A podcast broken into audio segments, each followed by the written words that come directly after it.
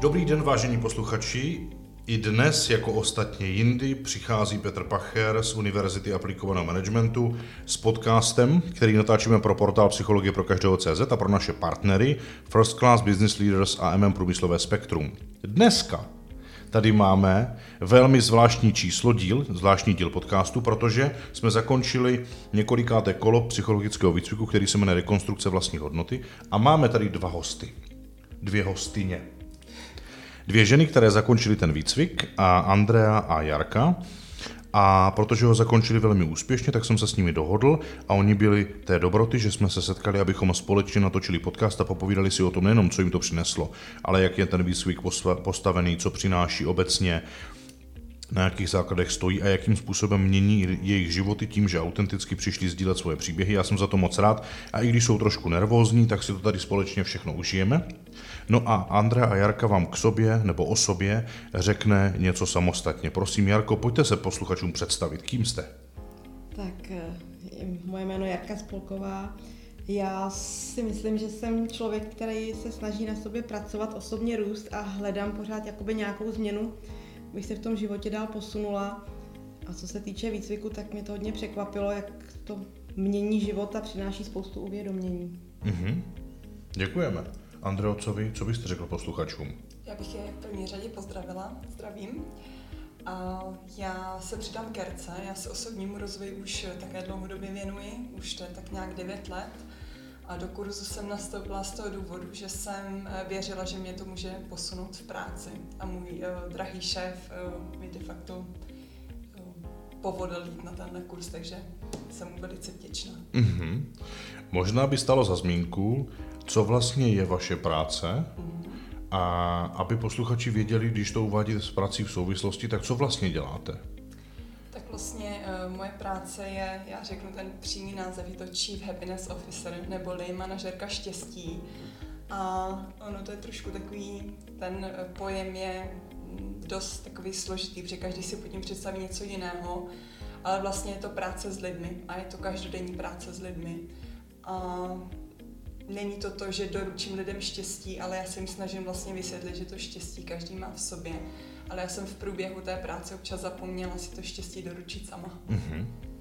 Takže vy jste vlastně něco jako jakýsi souběh rolí, uh, někdo někoho, kdo pečuje o firemní kulturu, nějakým způsobem to tam udržuje, je v kontaktu s lidmi, poskytuje jim podporu. Říkám to správně? Přesně tak, ale já jsem to dřív dělala tak, že jsem hodně o ty lidi pečovala a vlastně pak, až jsem pochopila, jaký je rozdíl mezi péčí a podporou. Mm-hmm. Skvěle. Děkuji vám za představení pro posluchače. Pojďme si krátce říct, o čem je výcvik rekonstrukce vlastních hodnot. Je to psychologický výcvik, který se vlastně zabývá celou tu dobu jenom jednou jedinou tematikou. A to není profesní rozvoj, ale osobnostní rozvoj. Tedy to, kým člověk je, zabývá se identitou, tím, jak se cítí, proč se tak cítí, eh, jak vnímat pocity ostatních, jak porozumět pocitům ostatním, jak porozumět potřebám, které mám a samozřejmě, které mají ostatní, jak je komponovat zdravě do vztahu, jak vytvářet vztahy profesní, pracovní, jak vlastně se svou identitou vstupovat do těch rolí, které nás v životě doprovází. O tom všem se vlastně na několika měsíčním výcviku setkáváme, řešíme to, probíráme to, zabýváme se tím, praktikujeme to a všichni účastníci si to přenáší do svého reálného života a mezi setkáními to vlastně zavádí a mění věci, vztahy, rozhodnutí, situace a ozdravují vlastně celý svůj život a celou svou existenci tam, kde potřebují podporu a cítí, že jim to má pomoct.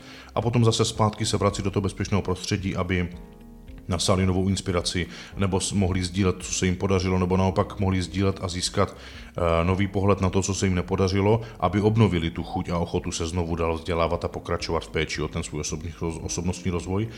A hlavně to učí návyk, že osobnostní rozvoj je nedílnou součástí lidského života a nemá svoje omezení ve smyslu trvá jenom od do. No a protože vy jste ty účastníci a zároveň absolventky, tak mě zajímá, co vás vedlo k tomu, nebo proč jste se rozhodli do tohohle psychologického výcviku vstoupit. Andreo. Mm-hmm. Tak já, eh, my jsme už vlastně v práci, kde pracuji, tak jsme dělali manažerský takový výcvik, kde jsme se snažili eh, vlastně poznat i nejen po pracovní stránce, ale po té osobnostní. Takže jsme si i procházeli společně výcvikem Get to Know Me, a tam mě vlastně zaujalo, eh, že i vlastně, když se znáte s kolegama po té emotivní stránce, tak vlastně víte, třeba i dokážete v práci rozklíčovat, v jaké emoci ten člověk je a proč třeba nějak reaguje a ono to pak i pomáhá při řešení toho pracovního, té, té práce. Mm-hmm. Že to je vlastně součástí, že to nemůžeme brát odděleně. Mm-hmm. Tedy tohle jste zažila a chápu správně, že to vás přivedlo k tomu rozhodnutí účastnice tohoto výcviku? Eh, bylo tam i to, že já vlastně se svojí povahou jsem byla takový hodně velký pečovatel, že kdykoliv jsem viděla někde nějaký problém nebo že někdo něco řešil, tak jsem vždycky se snažila podat pomocnou ruku. Ale vlastně po dvou letech mi došlo, že, nebo já jsem to i na sobě cítila, že jsem jako vyhořela, že prostě už jakoby to nedávám. Mm-hmm. A takže jsem to probírala i vlastně se svým šéfem, s Jirkou. A zrovna v tom období vlastně se otvíral tenhle kurz a já jsem říkala, že by to pro mě bylo úplně to nejlepší, protože jsem cítila, že že to je hodně silné téma, a tak jsem, tak jsem do toho vstoupila. Skvěle. A jste tady a zároveň je tady Jarka. Proč Jarka vstoupila do výcviku? Co jí k tomu vedlo? No pro mě to bylo takový v podstatě asi náhoda, protože jsem žila v určité skupině lidí a navštívila jsem jednu vaší přednášku a tam mě tak jako hodně zaujala, jak jste tam mluvil. A když jste mi potom řekl o možnosti toho výcviku, tak jsem to cítila jako takovou výzvu, šanci, jako na nějakou změnu, nedokázala jsem si úplně představit, co všechno to teda bude obnášet, ale prostě šla jsem do toho a teď jsem teda šťastná a vděčná, že jsem začala. Skvělý. Tak eh, děkuji moc za sdílení. Máme tady za sebou jakousi tu úvodní část vlastně, proč jste se rozhodli do toho výcviku vstoupit. Eh, to hrozně důležité, co si myslím, že eh, potřebujeme s tím hned spojit, je, jak se vlastně dneska díváte na to, kým jste byli v době při nástupu do tohoto výcviku. Jarko, kým jste byla vy? No, já jsem takový hodně nespokojená.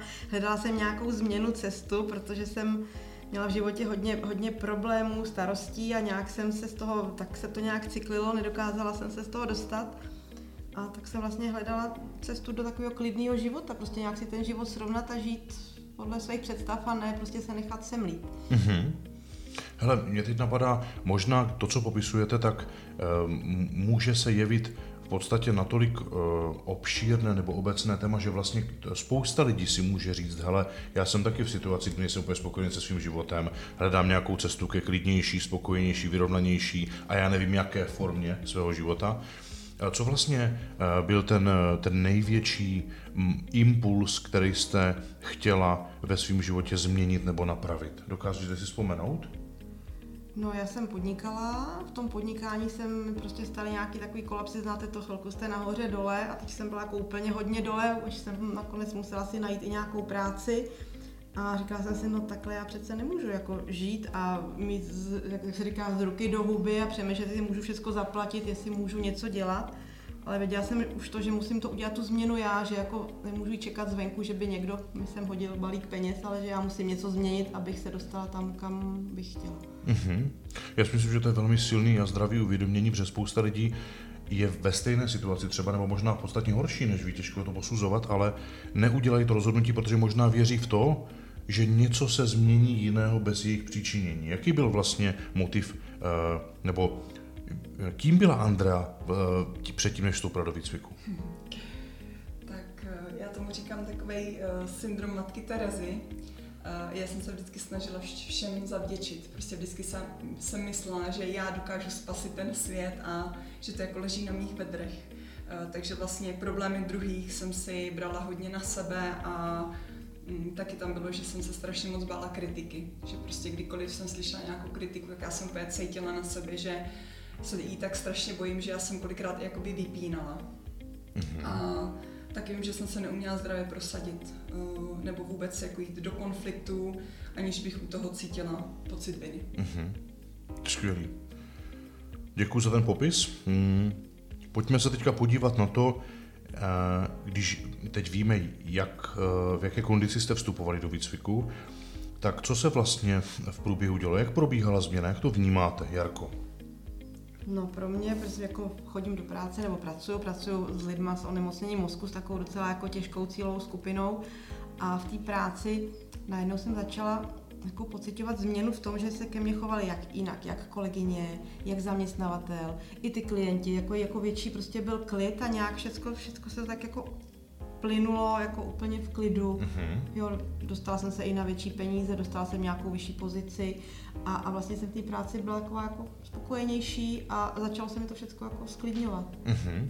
Tedy jestli tomu rozumím správně, tak vy jste vlastně první změny a vývoj pozorovala skrze to, jak se měnilo okolí kolem vás v tom chování a přístupu k vám. Přesně tak. Jasně. Co Andrea? Jak u Andrej probíhala změna?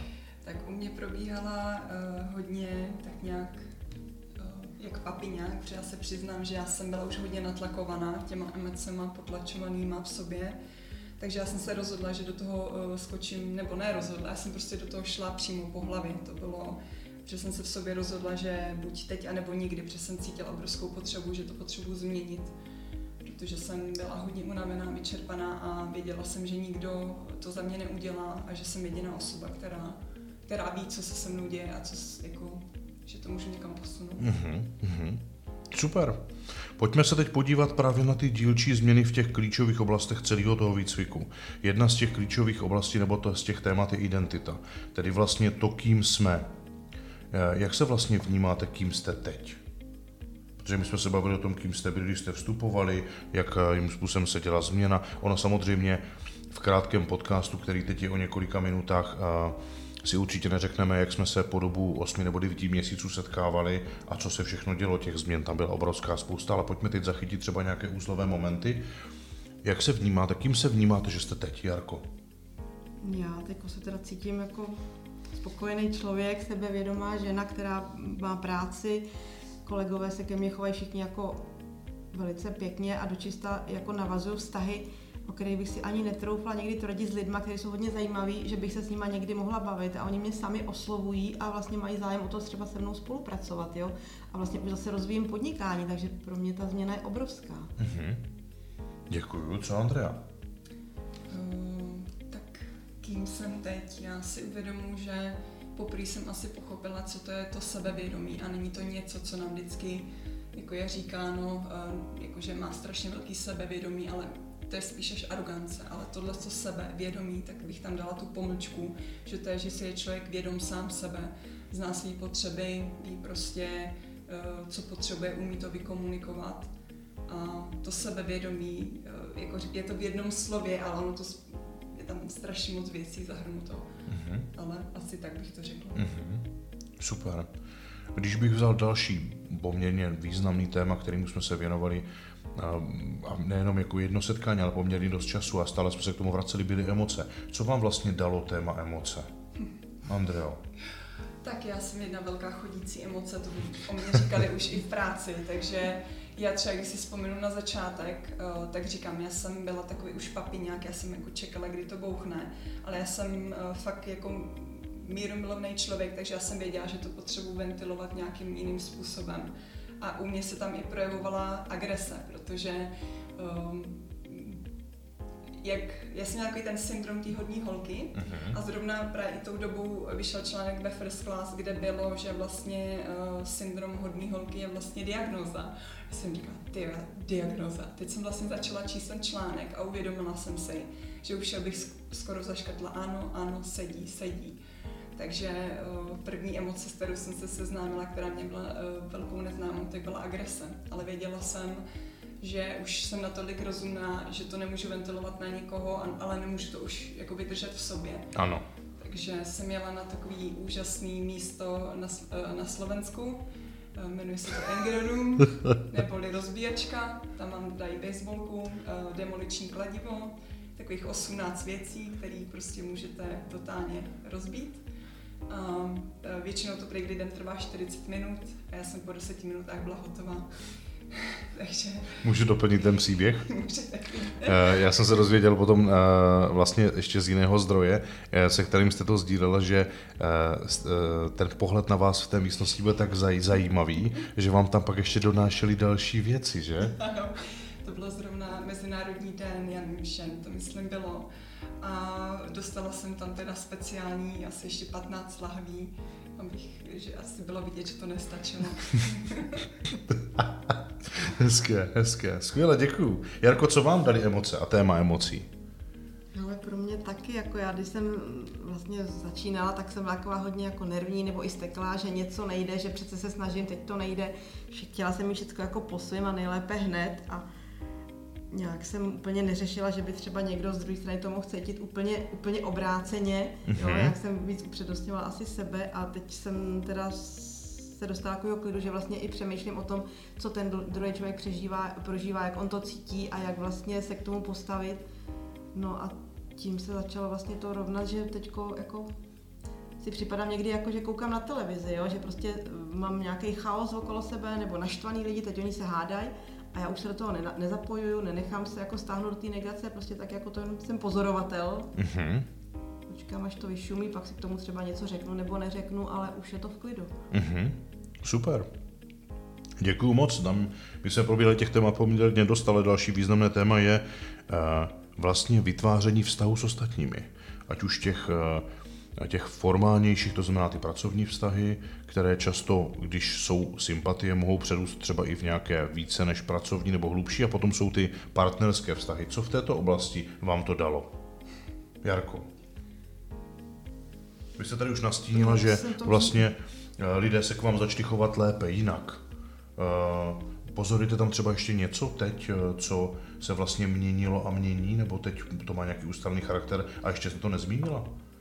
No já bych řekla, že to pořád jako se to, roz, jako by se to rozjíždí, jo? že vlastně lidi, který já bych si netroufla předtím ani oslovit, který mě třeba zajímali, že bych třeba s nimi chtěla i spolupracovat nebo prostě mít nějaký vztah, tak oni teďko oslovují mě ano. a chtějí se se mnou bavit a prostě navazuju spolupráce, se začínám podnikat a opravdu s velice zajímavými lidma, kde bych si to předtím vůbec jako netroufla a teď je to jako úplně normální. Mm-hmm.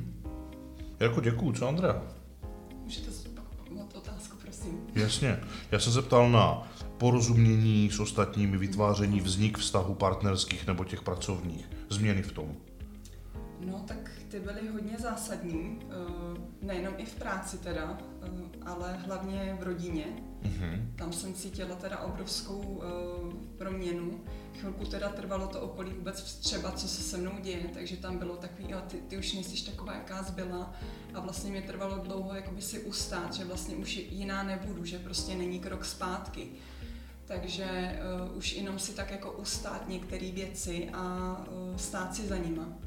Takže eh, vím, že ta změna, která byla, tak eh, mé okolí nebralo eh, pozitivně, uh-huh. ale vlastně na mě bylo si to ustát. Uh-huh. Protože opravdu kdy, já jsem měla pocit, že neustále dávám a nikdo to neocenil. Vlastně, že už že prostě to bylo, že se to bere automaticky. Já jsem najednou cítila, že nechci, abych byla brana automaticky, že jsem chtěla, najednou jsem cítila tu hodnotu, že i můj čas a pozornost prostě by měl někdo vnímat pozitivně a jako dar, mm-hmm. když to tak řeknu. Výborně. Hele, já jsem si při přípravě napsal, kromě těch ostatních témat, co jsme se už zmínili, tak i téma vlastně výsledky, protože v dnešním světě je typické dívat se na to e, i z pohledu a toho, co to vlastně ve skutečnosti přináší. Já vám řeknu příběh nebo krátkou zas, e, zastávku toho, co se mi stalo tento týden. My máme jednu eh, klientku, potenciální klientku, která chce vstoupit do studia ne do rekonstrukce vlastní hodnoty, ale do manažerského akreditovaného výcviku, profesní magisterské studium. A ona ve svém životě uh, zažila uh, velké množství různých lidí, kteří do toho života vstoupili nebo si je tam nějak přitáhla a oni říkali, že jí pomohou. A byli to kouči, kineziologové, terapeuti, eh, já nevím, nechci zabíhat do podrobností, kdo všechno to byl, ale bylo jich dost na to, ať už lidí nebo rolí, kteří slíbili nějakou cestu a ona vlastně nejenom, že nedostávala to, co potřebovala, ale pořád s ní někdo někam směřoval, až vlastně spochybnili úplně i jí. A ona dneska vlastně je v takové velké obavě, co když tohle je, byť to je seriózní instituce, univerzita a tak dále, co když je to zase něco jiného, ale zase obdobného, pocházející ze stejného zdroje, které říká něco ti pomůže a ve skutečnosti to vlastně nebude prospěšné a cí, hodně se v tom cyklí. A dokonce Uh, protože jsem se s ní seznámil na jednom networkingovém setkání, kde vlastně ty networkingová setkání jsou typická tím, že kromě Eh, těch, eh, těch eh, jakoby lidí, kteří tam to podnikání myslí seriózně, tak je tam strašně moc těch, kteří jako začínají podnikat a jsou ti finanční konzultanti, co tam hledají klienty a maséři a vykladači karet nebo věštiči z kávové sedliny. Já si to teď dělám trochu legraci, jo, ale mm, protože jsem tam byl a ona mě tam poznala a viděla ve mně, protože jsem tam měl krátkou přednášku, něco, co jsem říkal a jí hrozně sedlo, tak to prolomilo všechny ty bariéry ostychu, obav a jakési zdrženlivosti dalšího rozvoje, ale pořád ty obavy má, tak jsem udělal jednu věc, kromě toho, že jsem se s ní setkal, tak jsem jí poslal i nějaký podcast, takové, jaké vy natáčíme, a bylo to zřejmě pro ní tak neautentické, že tomu nechtěla věřit, pozvala si lidi ze svého okolí a ti říkali, no to není pravda, to, to, co tady slyšíš, nebo to, co je natočený, to všechno je sehraný, oni si platí ty aktéry, aby jako řekli svoje zkušenosti a tak až moc, jak je ona zraněná, tak tomu měla tendenci naslouchat. A já teďka jsem se chtěl právě zeptat, jak to vidíte vy ne s tímhle pohledem, ale spíš s tím, že vy tady prezentujete něco, co může být možná spoustě posluchačům obecné, možná ne příliš konkrétní, nejsou tam příklady, ale jsou to vaše individuální zážitky, je tam těch posunů, těch změn obrovské množství a mě by zajímalo, když se podíváte a měli byste vy zhodnotit nějak ty výsledky, jak byste se na to podívali, kdybyste to měli zhodnotit pro sebe, třeba i pro ostatní, co vám to vlastně celkově dalo, Jarku? Těžká otázka. No pro mě to dalo, já mám pocit, že jsem nastartovala jakoby úplně jako nový život v klidu, prostě jedu úplně jinak uvědomuji si sama sebe, snažím se vždycky být jako v tom přítomném okamžiku, jako teď, uvědomovat si, co dělám, nezabývám se tím, co bylo před rokem, kdo mi kde ublížil, co jsem prostě zahodila a, a jedu, koukám se dopředu. Já myslím, že prostě je v každém okamžiku možný nastartovat nějakou změnu a pracovat na sobě a tady my jsme byli nucený jako při každé té schůzce jako vlastně říkat, co jsme dělali, co jsme prožili. A když to člověk řekne a ještě si to doma napíše, tak pak najednou, když se vám v té hlavě rozsvítí, najednou to vidíte, tu změnu, jo. Mm-hmm. Děkuju moc. Andrej, jak to vidíte vy, ten já výsledek? Já si teďka i uh, vzpomínám, jak to vlastně bylo u mě na začátku. A já si vzpomínám na tu první lekci, kdy jsme si tam měli do skript napsat, co o to výcviku očekáváte. A jak jsem už zmiňovala na začátku, já jsem se rozhodla, že do toho půjdu po hlavě, takže jsem si opravdu napsala pod povodu, že jsem si i to brala jako domácí úkol, co všechno od toho chci. A říkala jsem si, byl tam takový ten červík vzadu, říkal, jo, to si faníš, to nikdy nezvládneš a takový prostě. Ale fakt jsem si to napsala a říkám prostě, aby mi tenhle výcvik něco dal, tak fakt jsem tomu věnovala asi A, A4.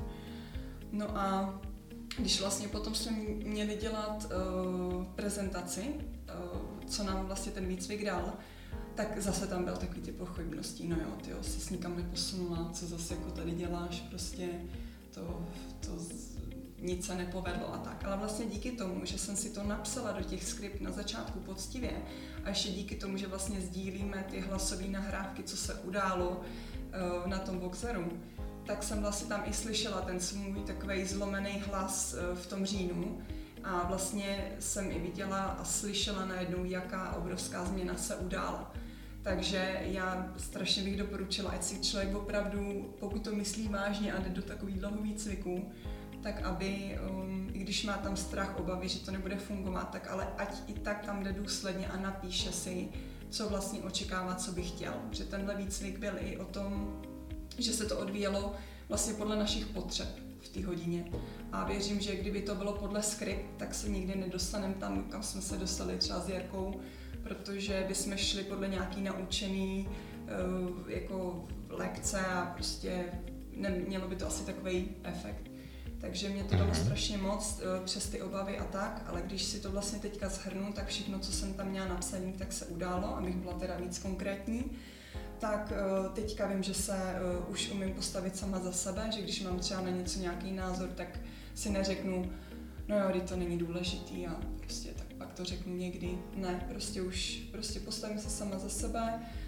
Um, vím, že dokonce i když se s někým bavím, že už tu zodpovědnost nedávám pouze sama na sebe, ale už díky tomu to předávám i druhé osobě, protože jsme na to dva, nejenom já.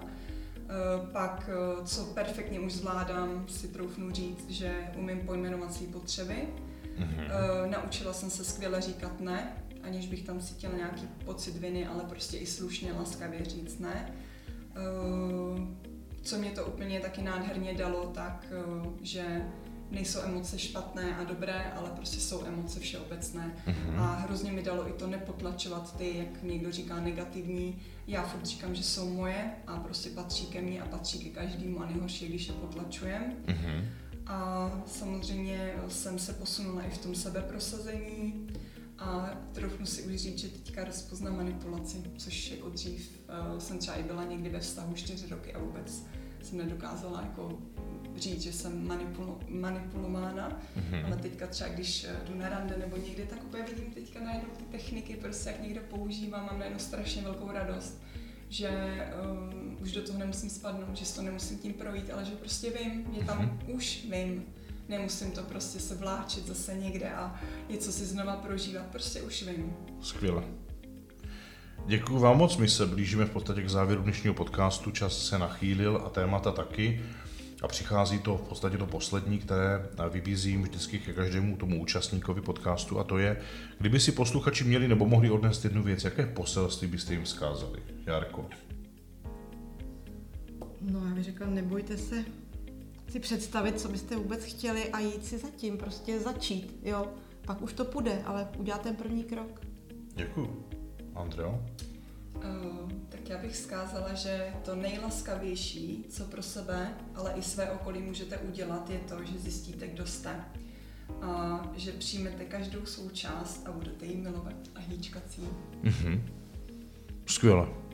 Já v podstatě bych k tomu doplnil jenom jednu jedinou věc a občas eh, ji vlastně slýchávám jako eh, součást rozhovoru, kdy se s někým eh, nově nastoupivším do nějakého výcviku nebo do nějakého typu rozvoje, ať už profesní nebo osobnostního, tak se s tím setkávám a oni říkají, hele, já se vlastně nechci změnit, já jsem rád, kým jsem nebo jaký jsem, protože jim vlastně ve skutečnosti nejde o to, aby se nezměnili, ale jim jde o to, aby jim nikdo nenarušil tu komfortní zónu toho bezpečí, které vlastně v tuto chvíli požívají a nechtějí si představit, že by se vydali za hranice té komfortní zóny. A v momentě, kdy my je věme těch hodin, ať už to je akreditovaný výcvik nebo tenhle ten psychologický výcvik, tak my jako lektorský tým prostě vytlačíme z té komfortní zóny. A oni najednou zjistí, že tam je úplně jiný život. Tak vlastně k tomu přichází, k tomu rozvoji a rozvoj se nestává něčím, co je povinností, vynucenou dnešní dobou anebo nějakou nezbytnou nutností, ale přirozeným uh, místem, kde se člověk cítí šťastný a spokojený, protože tam se v bezpečném prostředí otevírá něčemu novému a sám s tím přichází do svého života. A, tak jak to říkal Andrea, objevuje to, co mu vlastně sedí, to, co mu dává smysl, to, co ho baví, to, co mu připadá příjemné a to používá. A to je vlastně to, že se stává někým jiným ale není to jiné než ten nejzdravější způsob, jaký může být. A proto nebojte se toho, protože právě to nezdravé je se trvávat v něčem, co sice se zdá komfortní, konzervativní, ale ve skutečnosti je to toxické samo o sobě, protože to neposkytuje nic hodnotného. A my se dnes loučíme s vámi z tohoto podcastu a z Univerzity aplikovaného managementu a se všemi partnery, ať už psychologie pro každého CZ, First Class Business Leaders a Průmyslové spektrum, se s vámi dnes loučí Petr Pacher a Andrea Gendalová a Jarka Spolková. Děkujeme za pozornost.